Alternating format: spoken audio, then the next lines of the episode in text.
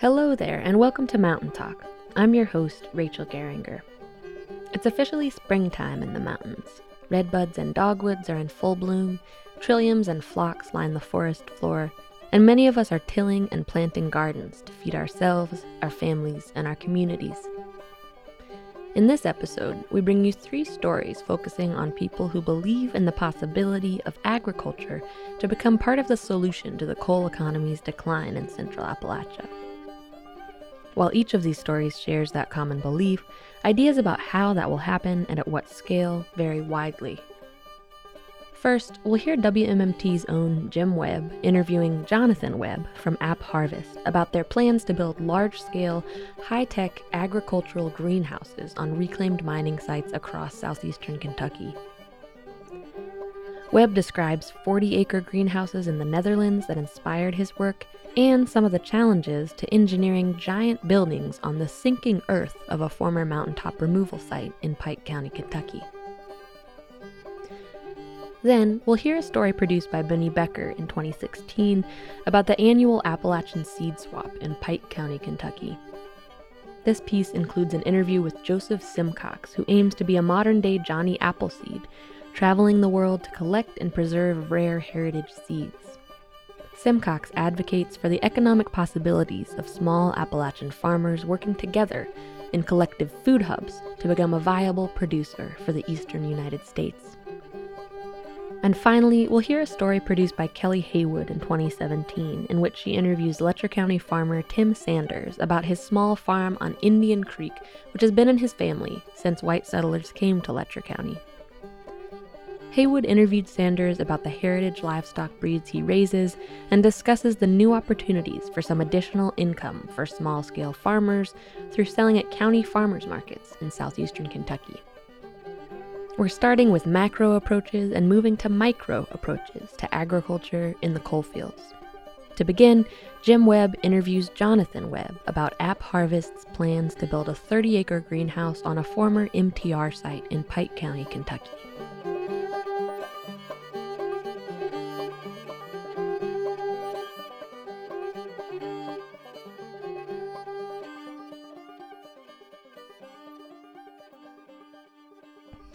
And we are delighted today here to have our guest on The Attitude, Jonathan Webb, founder and CEO of uh, App Harvest. Jonathan, thank you for uh, joining us here well, on well. Well, howdy, Jim. Th- thank you for having me. Uh, really appreciate appreciate you taking the time to have me out here today. Yeah, well, uh, I just I've missed you at all the family reunions. Yeah, yeah. yeah. I don't know how uh, I don't know how we've gone all these years, Jim, but you know your your your name's legendary out here. So oh, it's, yeah. it's, finally good to meet my long lost cousin. That's right, or and, uncle. I'm not quite sure, but yeah, probably yeah. All right, uh, you would say something about this white white beard. Uh, all right, but you are are a Kentuckian. Yes, sir. And yes, sir. Uh, I think as I understand, it's one of the reasons why you're uh, you have uh, embarked upon this ambitious project. Well, it uh, you know I, I think for folks that are that are from our state, uh, whether from from the central part or the eastern part, there there's definitely a strong sense of, of of being from this area.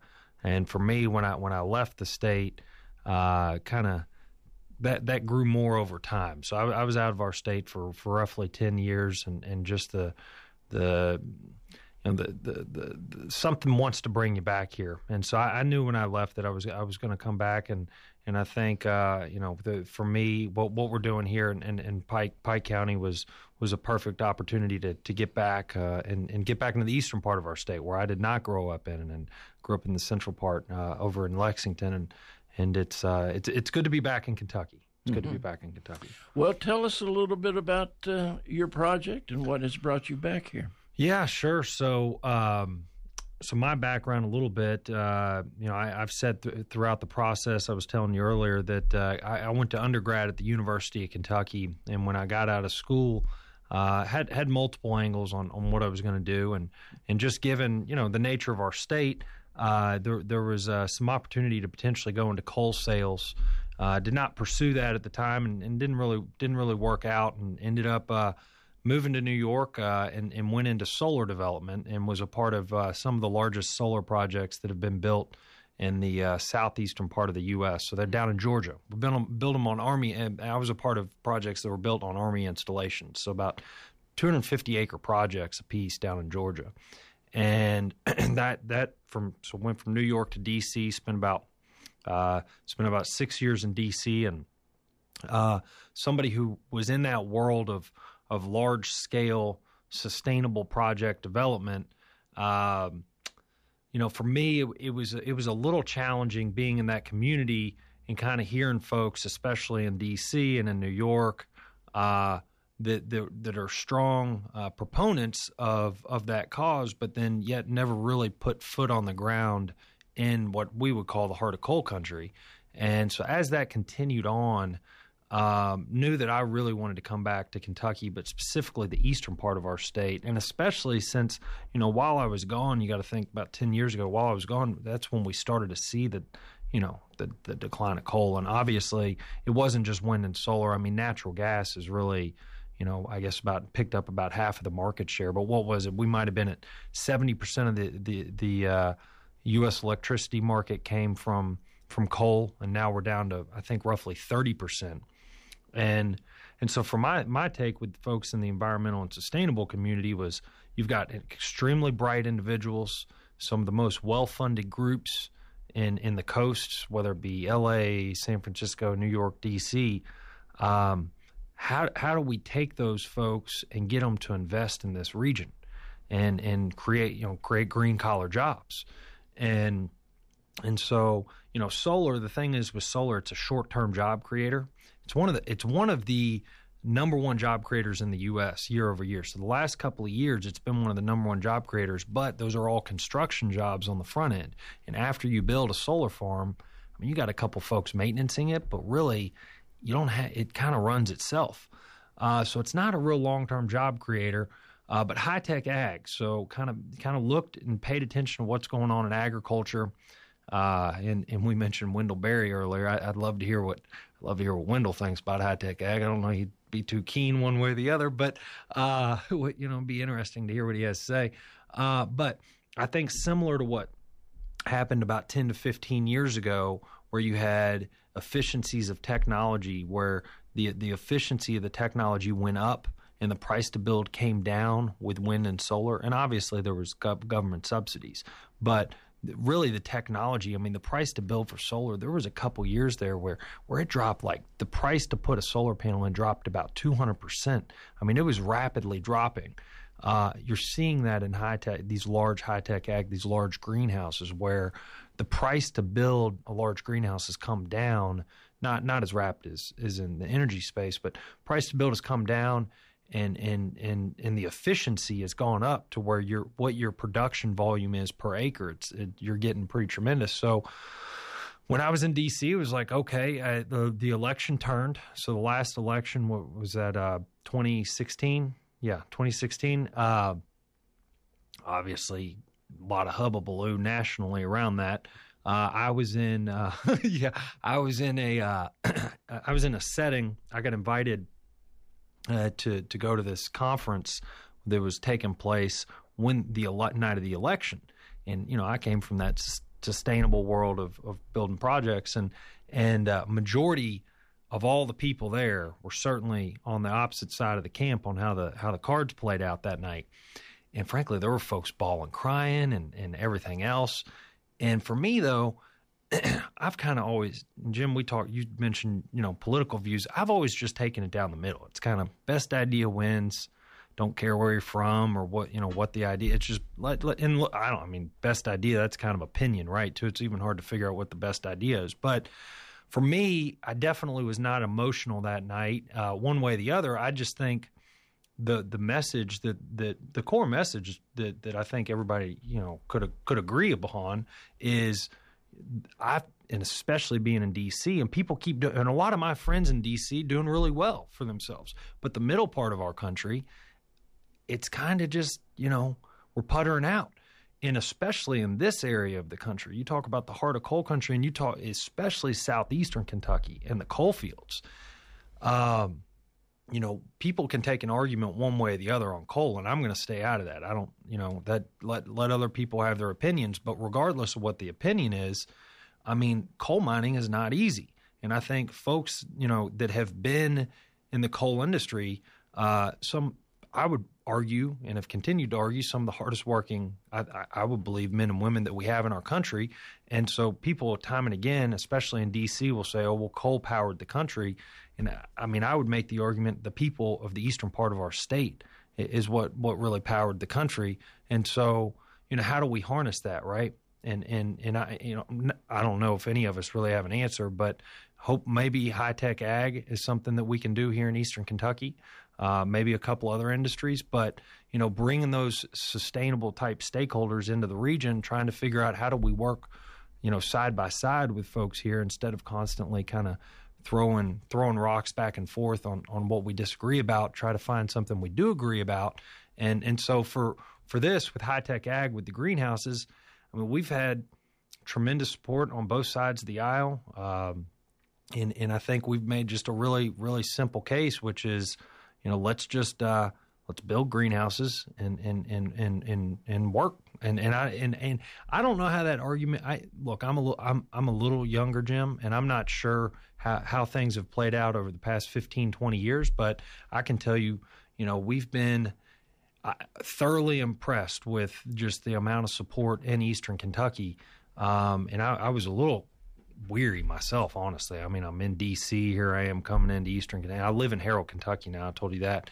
Uh, but but the the support's just tremendous, and I think we have to figure out. So my take would be, and, and as I've talked and communicated with folks back in D.C., like it now is the time to re- reimagine, reinvest, and rebuild here. Like what what are we going to do now? What are we going to do? But but hopefully, high tech ag will be a small piece of that larger picture, and hopefully hopefully, App Harvest we we can be a, a small piece of of you know the next couple decades here. But but, uh, well, I think actually people have finally uh, come to the realization that yeah, we can't throw rocks. We've got to uh, uh paddle this boat together, otherwise we'll be adrift forever.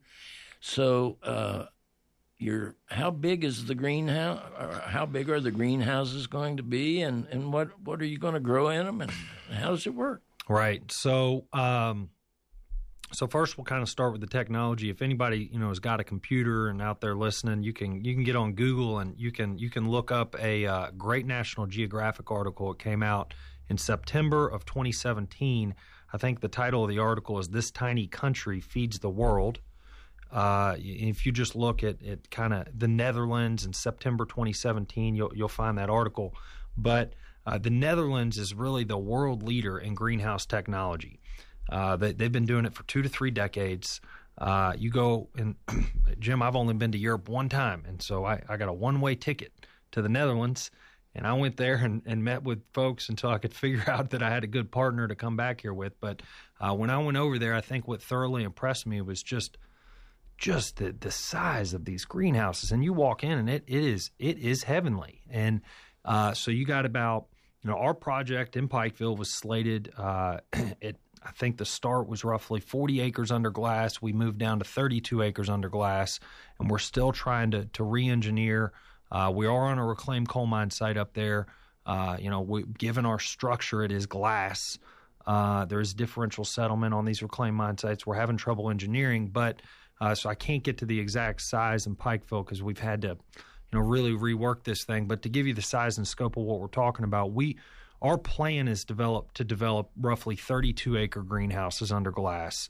Um, in this in this greenhouse, that's huge. It, it's really it's really big, Jim. And and when you and I went in. So the first one I went in, I went to the Netherlands, met with this large construction company there who's built these things all around the world and and you really you don't believe it till you get in. But a hydroponic greenhouse, so they're growing in water in, in, a water in essence. So you're not in the soil, and then you got these tall vines, so we can grow anything on the vine. So what we would be displacing mainly is tomatoes, bell peppers, cucumbers. Now what I've tried to say, and I met with uh, I met with Joyce, the farmers market there in, in Pike County in Pikeville, and our competition is not local. Very, make that very clear. Our competition is not local. If you go to a food city or if you go to any one of the big grocery chains in the U.S., Walmart, Costco, whatever it is, um, it is what it is. But this supply is mainly coming out of out of Mexico, Southern California, Arizona, and so the way this has played out over the past roughly ten years, produce imports from Mexico to the U.S. have tripled, just in general across the board on every produce. Tomatoes alone, we had about 4 billion pounds of tomatoes that came out of Mexico last year. 4 billion. So, if if App Harvest and we you know if we have a strategy of 160 acres and we're say we're going to develop that 160 acres depending on the tomato variety if, if it's beefsteak or tomato on the vine or snacking tomato the snacking tomatoes we get a lower volume. But say we got to roughly 100 million pounds of tomatoes.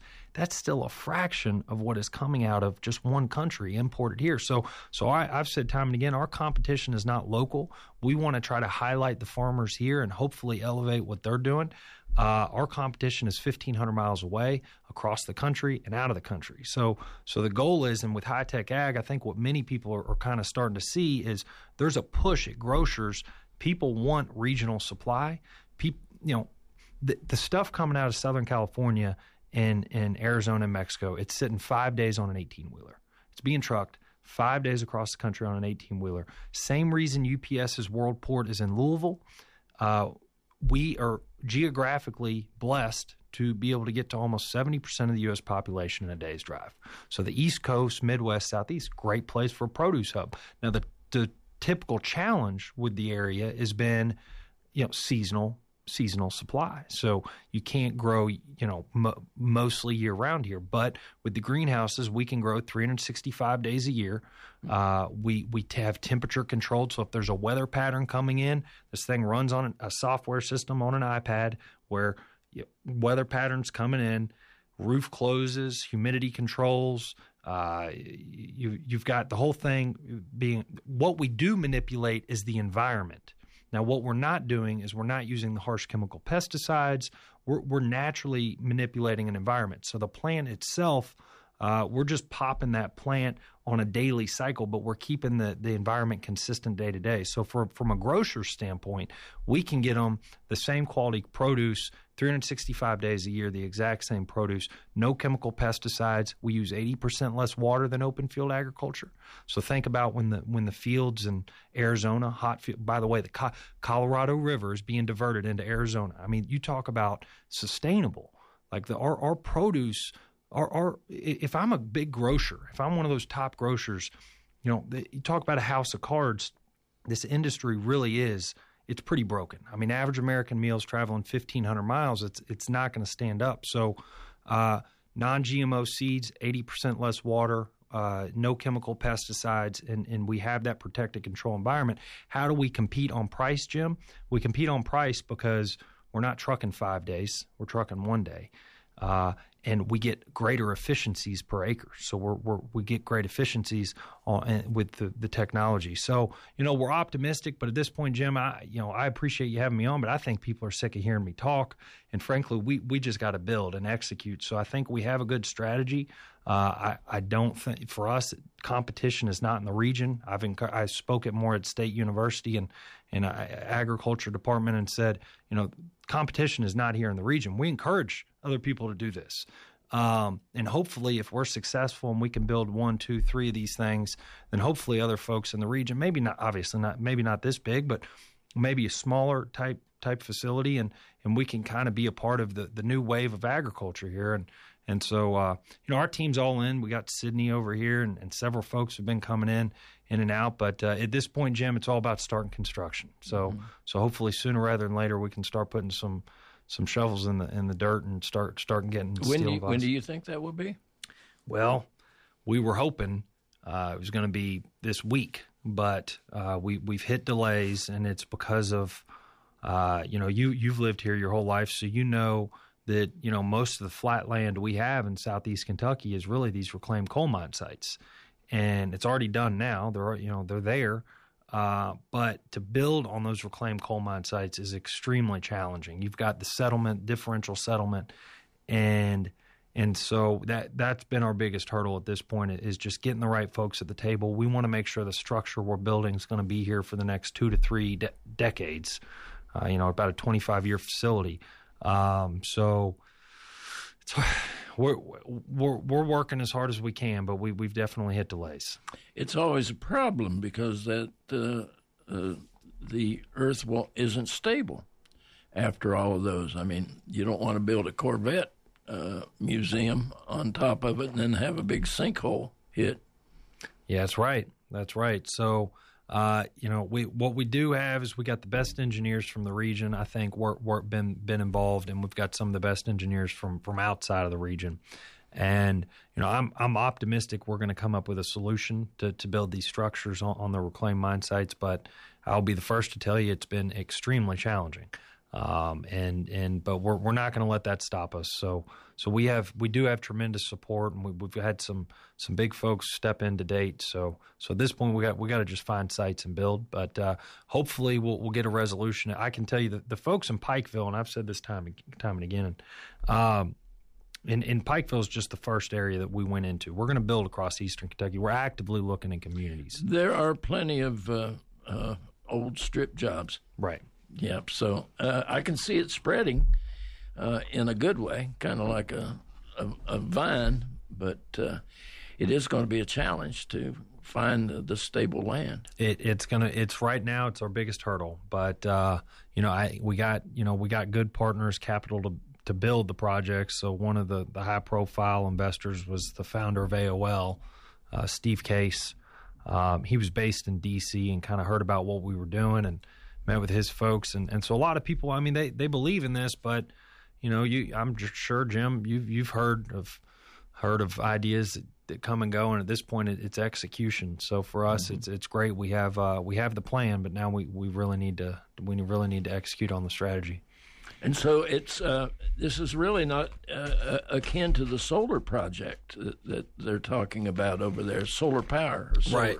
No, so I know those folks, uh, and and uh, we it's two two completely separate uh, mm-hmm. two completely separate projects up there. Yeah, but uh, but it's encouraging. I think you know we'll we'll figure it out and we're going to build. I think for us it's a matter of how quickly are we going to build and how much are we going to build. We're going to build something, but you know is this really going to scale to the opportunity? You know what we're talking about, or is it going to be you know something pretty big. But but I do think you know App Harvest and I've had to message this through throughout the process that you know steel and glass on top of a mountain is not App Harvest. I mean the reason I think people even outside of this region believe in what what we're talking about is is if this thing's going to be successful, then really people the, the area and the region need to will, will ultimately need to grab hold of it. And I hope that you know, once we start and we get going and people see that this is real and we're not just talking about it, uh, that that hopefully you know communities will kind of kind of rally around it a little bit and, and we want to be integrated with, with the community as best as possible because the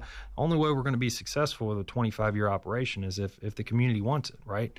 And if people people want to be in the environment. So we're, we're going to try our best to make uh, make make it an interesting work environment for everybody involved. Uh, you know, we've uh, talked about classes on the nights and weekends and what that would look like, but um, you know, again, the the only way we're going to be successful is is if uh, if it if it's community driven with uh, with folks in the community that want to see this thing succeed over the long haul. But um, you know, right now, my my goal from a project development standpoint, I mentioned to you, Jim. I think I mentioned it before we got on air here that about the projects in Georgia that that, uh, that, that we, we, built. So, I mean, my goal right now is to just get 18 wheelers bringing steel and glass here and, and try to get the projects built and, and, get them get them up and going. But, but I think as we progress, Jim, I'd love to sit down in the years to come and kind of look back as this story unfolds. Is again, you know, labor is going to be the lifeblood to this thing, and and and and getting folks uh, to to help operate these facilities is going to be it's going to be critical. Um, so so our first step is put steel and glass on a mountain, but that you know that's not App Harvest, and that's not why everybody I think is interested in what what we're doing. What what people are interested in is, is the people of Eastern Kentucky and and the idea that this can be a part of a, a new industry going forward. Mm-hmm. Are you confident about your water sources? We are, and so one of the reasons is we take water into our own hands. We um, we we recycle rainwater off the roof, and so we have a very large retention pond that will go next to the greenhouse. And as as it rains, it's uh, the roof is slanted, and then both of those, uh, but the water coming off that roof goes into what is a, a very significant uh, water uh, retention pond. So we we in some cases might be using city water from time to time when we need to, but for the most part, we're using recycled rainwater. Mm-hmm. Well, that's you know one of the interesting things about you talking about how you reach so much, so many of the markets in the east, at least in the eastern mm-hmm. half of the country. Right. Our water is that way too. I mean, Letcher County is the headwaters of, of three rivers: the Big Sandy, uh, the Cumberland, and the North Fork of the Kentucky River, and uh, we provide water ultimately to uh, half of the the eastern half of the country in, in a lot of ways, and and so I'm uh, I'm hoping that a project like this will help steward our water. So what do you, what do you, Jim? Help me understand. What do you, what do you mean? I mean, obviously we've heard about you know one, one thing or the other here, but maybe what what would be uh, what what's your opinion on water in the region and where to where to look and what what to look out for? Well, one of the problems is that uh, we have some of the best water in the world, but we're ruining it, poisoning it, and uh, um, all of this fracking and all of the poisons that we're putting in the water, uh, I'm afraid that it's going to be hard to find good enough water for a project like this. Well, you know, Jim, you're uh, you're you're pointing out something really interesting, and I don't think it is as unique to this region as we might think. I mean, water is so coming from that that environmental world. Actually, uh, you know, somebody that's befriended throughout this process was uh, was Boyd Holbrook in Prestonsburg, and Boyd, uh, you know, out there acting all over the place. He was in, I think, uh, he was in Narcos and a couple other shows. But Boyd is uh, something we kind of hit it off on was uh, he's writing uh, original screenplay uh, called The Thirst, which is about.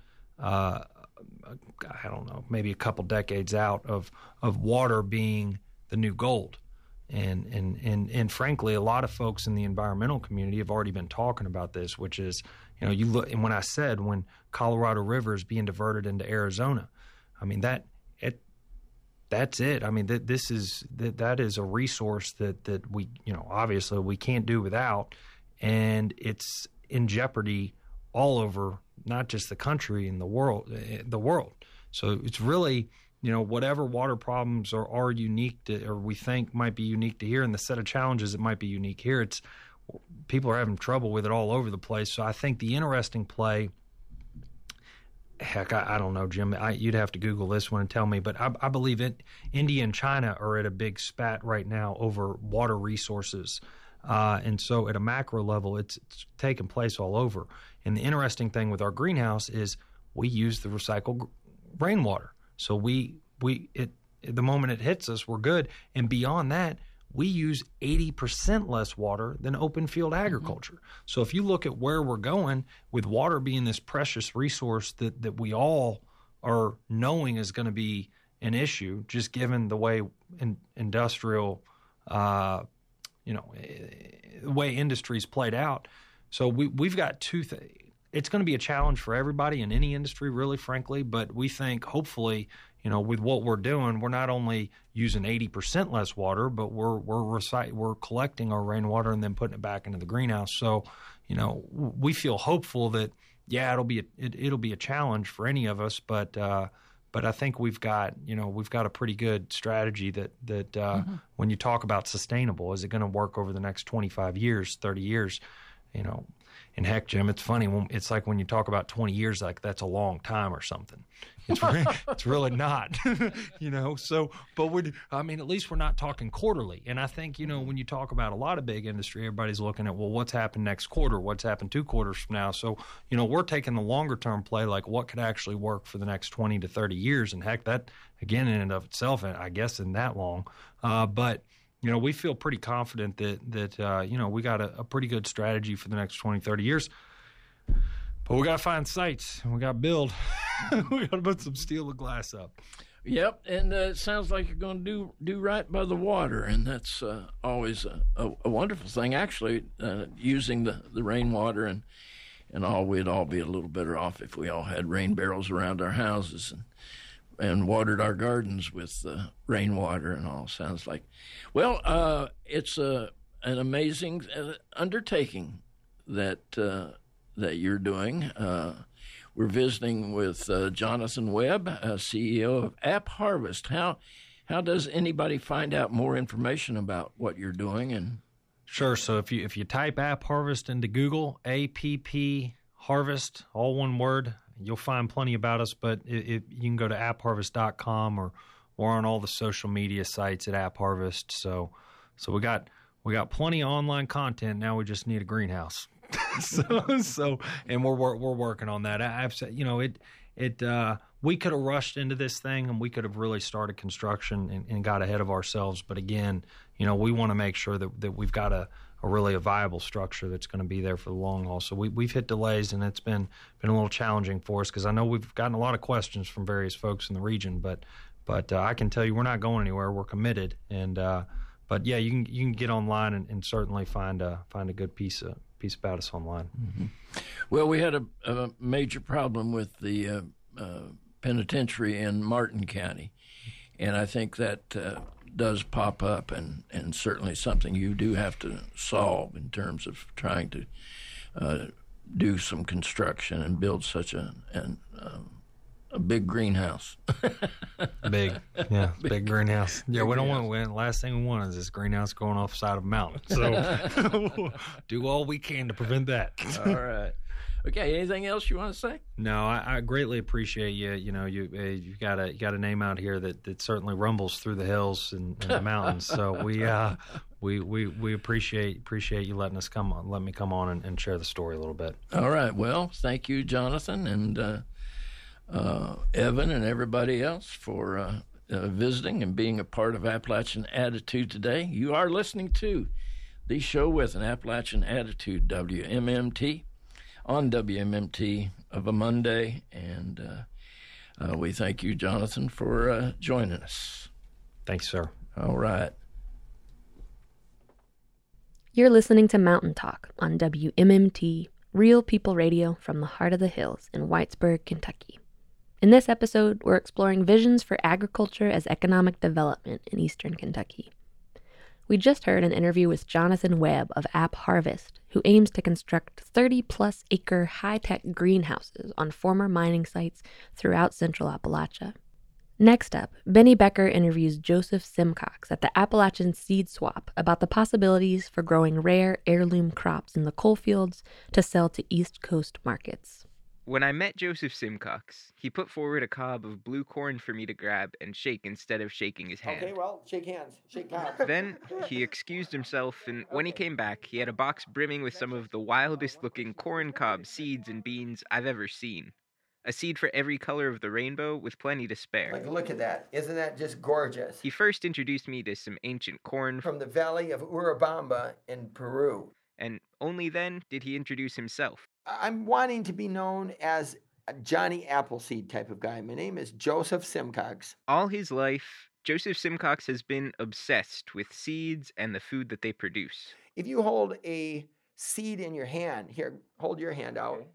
you are holding the integral ingredients that will make a plant which sustains life. And even as a little kid, when people told me that, I couldn't believe it. It was something that just was magical. So, for my seventh birthday party, I have a vivid picture that shows me sitting with a table full of squash. That is what I asked for my birthday. I wanted squash, not a G.I. Joe. And uh, from that point on, I've been saving seeds. And now he really is trying to be a modern day Johnny Appleseed. He travels the world to collect and share seeds and also to study and consult on sustainable agriculture. And as I've traveled the world, now over 105 countries, I have come to realize that much of what we hear is merely corporate propaganda. As I understand it, Simcox's take on what's wrong with modern agriculture has two big parts. First is that eating industrialized food has made us ignorant. It's just by the lull of convenience you know, driving up to the fast food uh, window, that we've been so separated from where food comes from. The second part is that when people don't know where their food's coming from, the food industry is free to do things that are good for business but aren't the best for the food itself or the people who eat it. As an example, he described how certain qualities of tomatoes have become more important than how they taste. One of the prerequisites for a shippable tomato is that it can bounce out of the harvest truck, fall onto the pavement at 20, 30, 40 miles an hour, and be picked back up and thrown into the truck.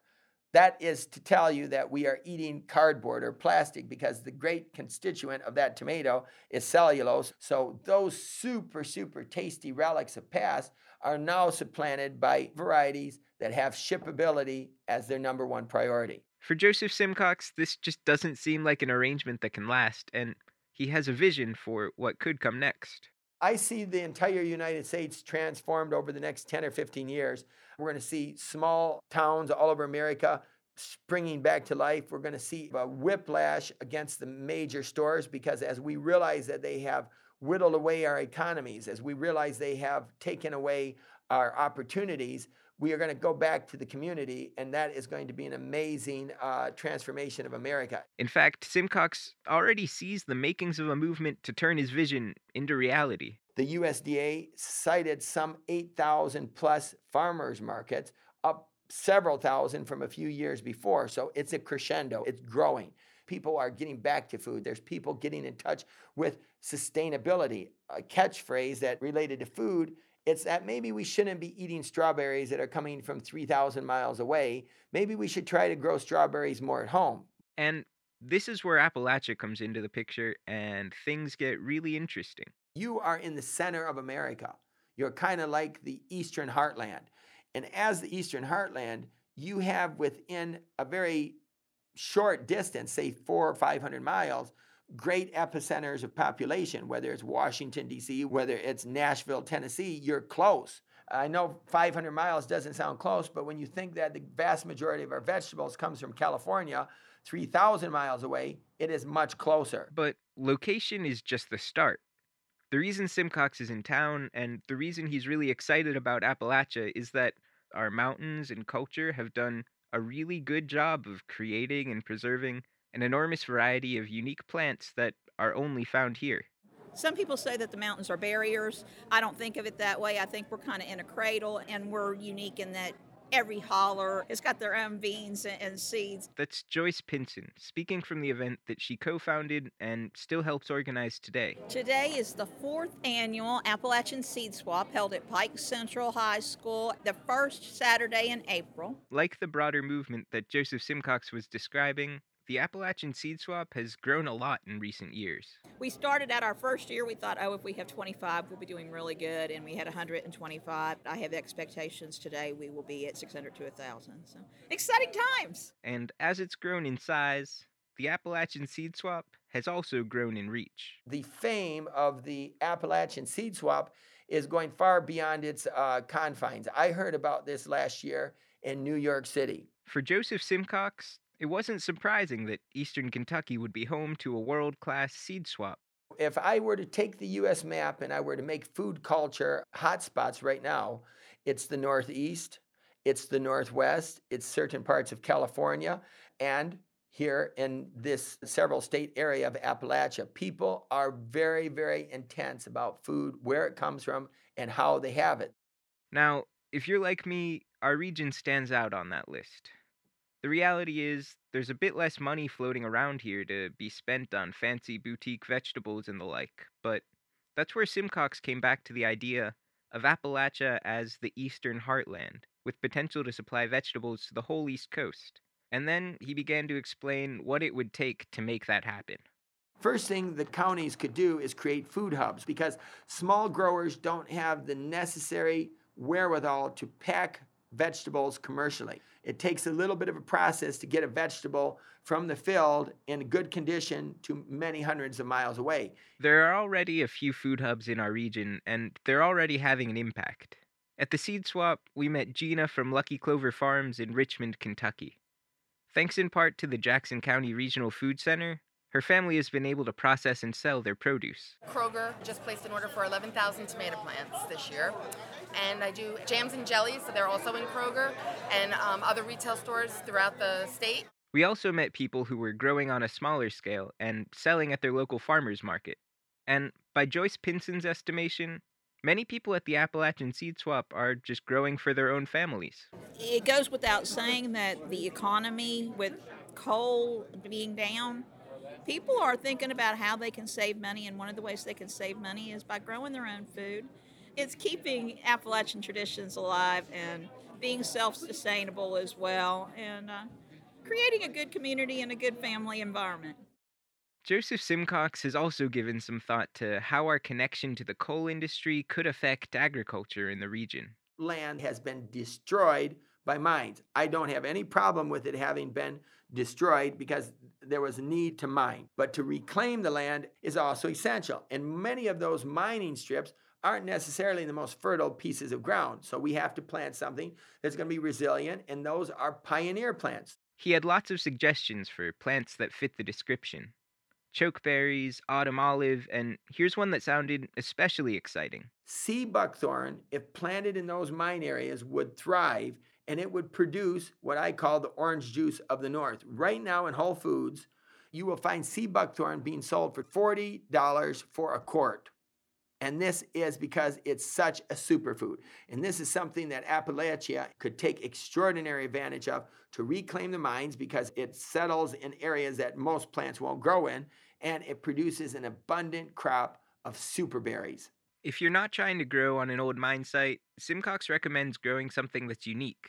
A traditional heirloom variety, or something unusual like the American groundnut, which sounds really delicious. Simcox suggests growing something uncommon partly because he thinks delicious variety just makes life better. It's not only interesting to the taste, it's interesting to the mind to think of where all these things come from. It's something about the spice of life. And partly because if you have a good story, your produce will be easier to sell. Who are you competing against? You're competing against that big store down the road with a star on it, Walmart. I can't compete with the big guy on the price of a regular tomato, but I can grow a beautiful variety of heirloom that nobody else has, make a good story about it that's relevant, and I can compete because nobody else has it. So specialize. You can go to a chef, and lo and behold, he'll say, I love it. I want it as much as you can give me. Things like that happen, in it's reality. Simcox had a lot of advice to offer, and we can't air it all, but this message maybe gets to the heart of it. If you're not big, the way to do it better is to team up as a group because that gives you more power in the first place. Joseph Simcox's organization, Gardens Across America, is one of many groups out there that you can team up with.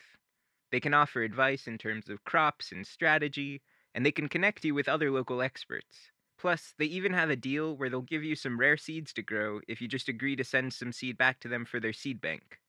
You can look them up online, Gardens Across America, they're easy to find. But coming back to the big picture, I found it really striking just how optimistic Simcox is about the role of Appalachia in the revival of traditional crops, small scale agriculture, and small town America. So, this kind of love for tradition here in Appalachia is a boiling pot that's going to boil over and influence much of the rest of the United States. Not unlike the folk music of past, not unlike the country music past, not unlike certain traditions going all the way to moonshine. I mean, you influence the rest of America.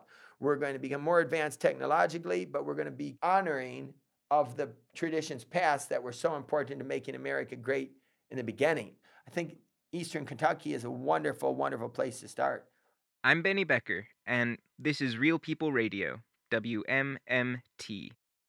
Last on this week's edition of Mountain Talk is a story from 2017 in which Kelly Haywood interviewed Letcher County farmer Tim Sanders about his work to reclaim his family farm on Indian Creek and sell at local farmers markets.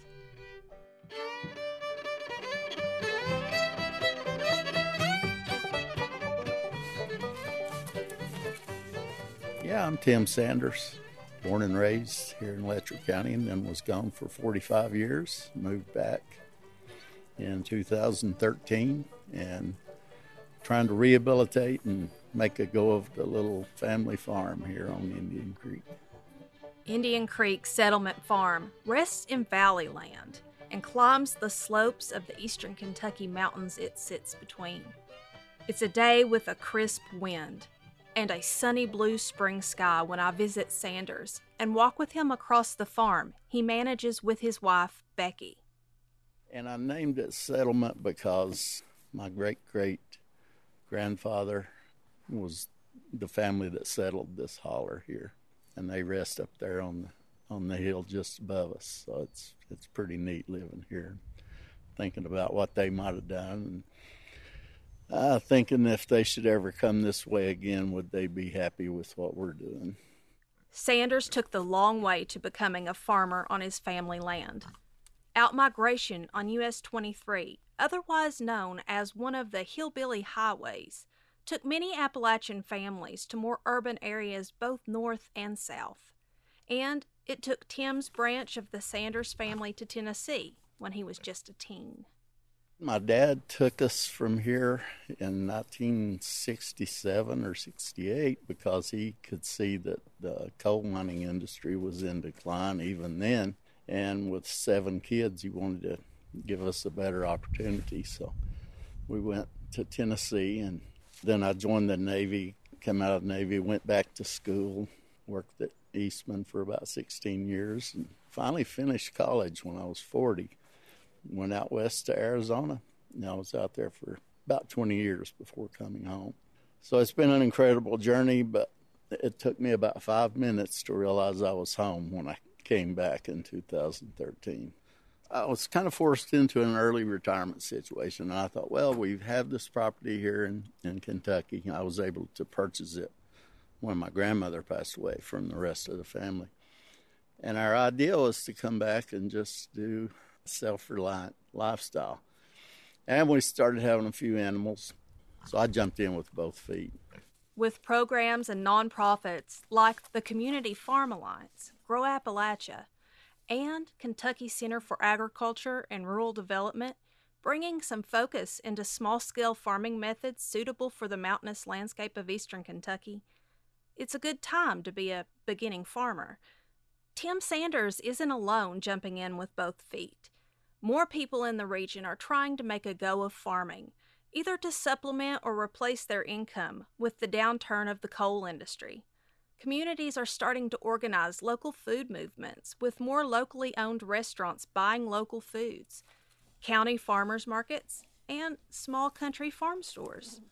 We're purposely starting small because, oh, heck, I'm supposed to be retired.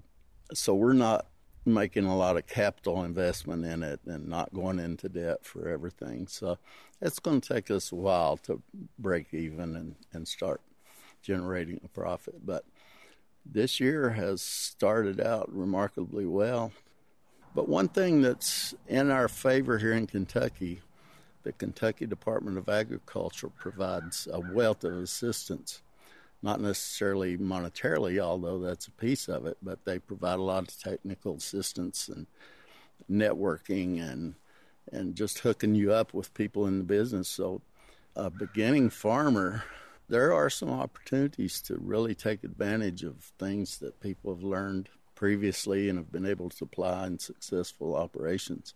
I would recommend starting slow and uh, working your way up to it because, frankly, it's not going to be for everybody. It's a lot of tough work. I mean, rain, sleet, hail, snow. you got to be here. Yeah. That's it. There we uh, go. We've. you may have heard. I got interested in raising heritage livestock. So we have Dexter cattle, Spanish goats, Tamworth pigs, Wyandotte chickens, a bronze turkey. According to the American Livestock Conservancy, a heritage breed or one of the older breeds that really sustained our forefathers and ancestors here after being brought over from Europe. But the heritage breeds are not in favor with commercial growers because the heritage breeds are sort of rangier, they're tougher, they take longer to get to market weight. These uh, heritage livestock are raised more naturally. They have to have access to open fields and pastures. With such an assortment of animals in his front yard, it wasn't long before the neighbors started noticing that Sanders was up to something. and they wanted in on it. As we were uh, raising the animals, it's a steady stream of people that slow down and stop and come in, and people were asking, Well, do you have meat for sale? So last year we decided, well, what the heck? We've got these pigs. Let's take some up and have them slaughtered at a USDA processing facility and put some out for sale. And we're sort of branching out right now uh, into a couple of restaurant situations. And we just attended a presentation by UK in Pikeville on Friday about bringing local farm produce meats and so forth to market. And I think there's a lot of potential out there for small farmers to bring things to market. We had the chef from Blue Raven come in and talk about buying local, and you would prefer to do that. And I think many chefs these days are doing that. Even some of the grocery store chains now are concentrating on local. So I think the opportunity is there if someone has the determination and wherewithal to make it happen.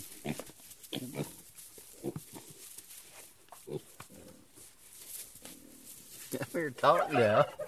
What we're looking at here are some little seven week old Tamworth piglets. They were just weaned today. Their mama's gone to another field, and they haven't even missed her yet. She was growing a little bit weary of them.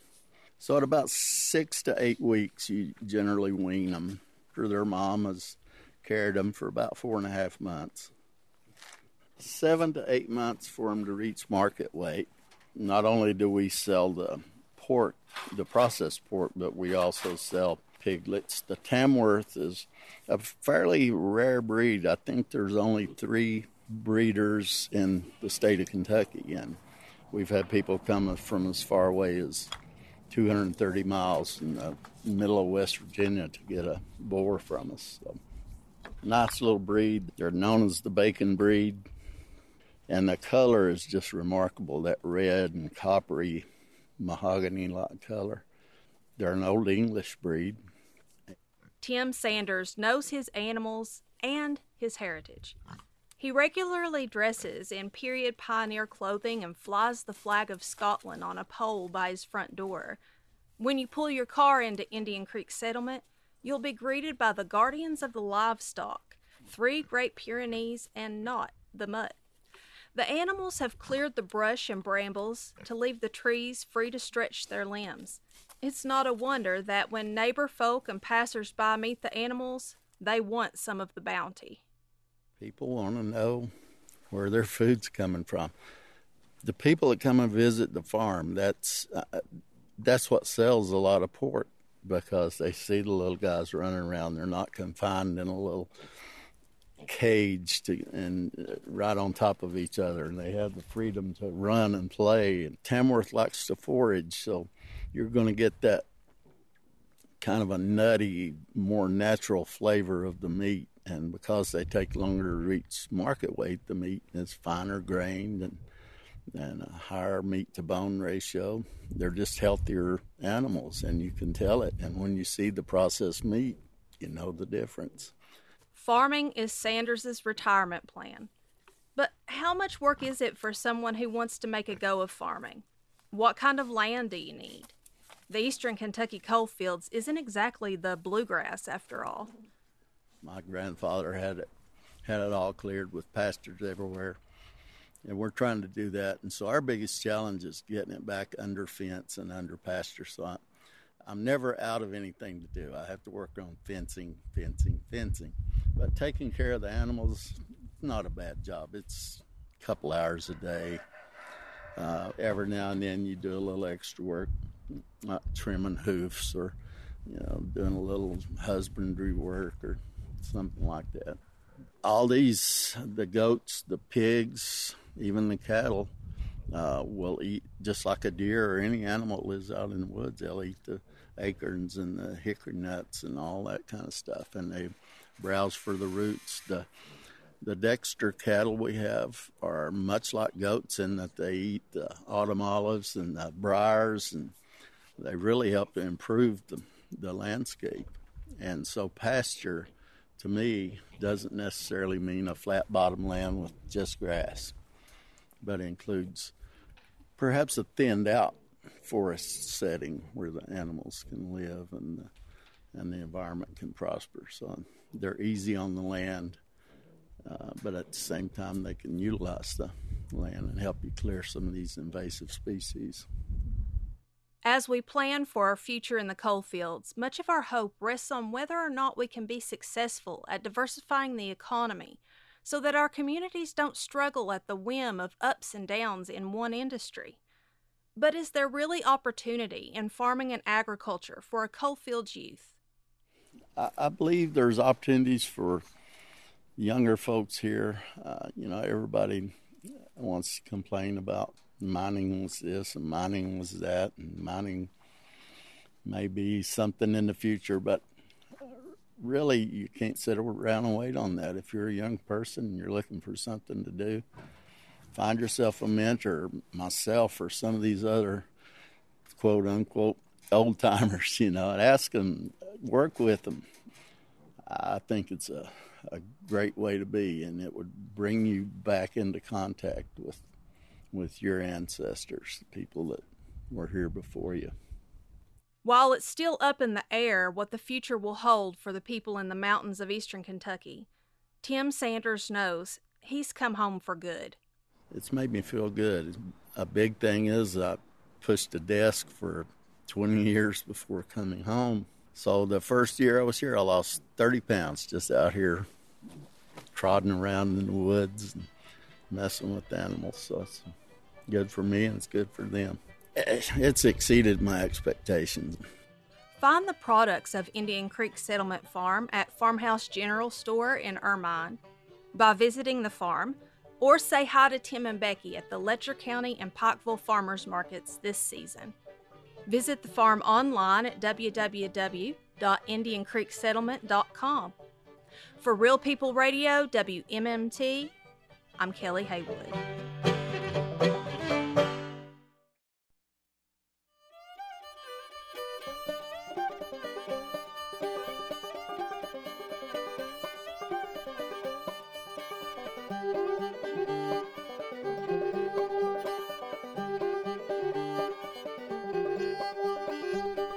It for this episode of Mountain Talk, exploring large, medium, and small scale approaches to using agriculture as economic development in eastern Kentucky. If you'd like to hear this or previous episodes again, visit our website at www.wmmt.org or find Mountain Talk wherever you get your podcasts. I've been your host, Rachel Geringer, and from all of us at WMMT, thanks for listening to Possum Radio and happy spring planting season.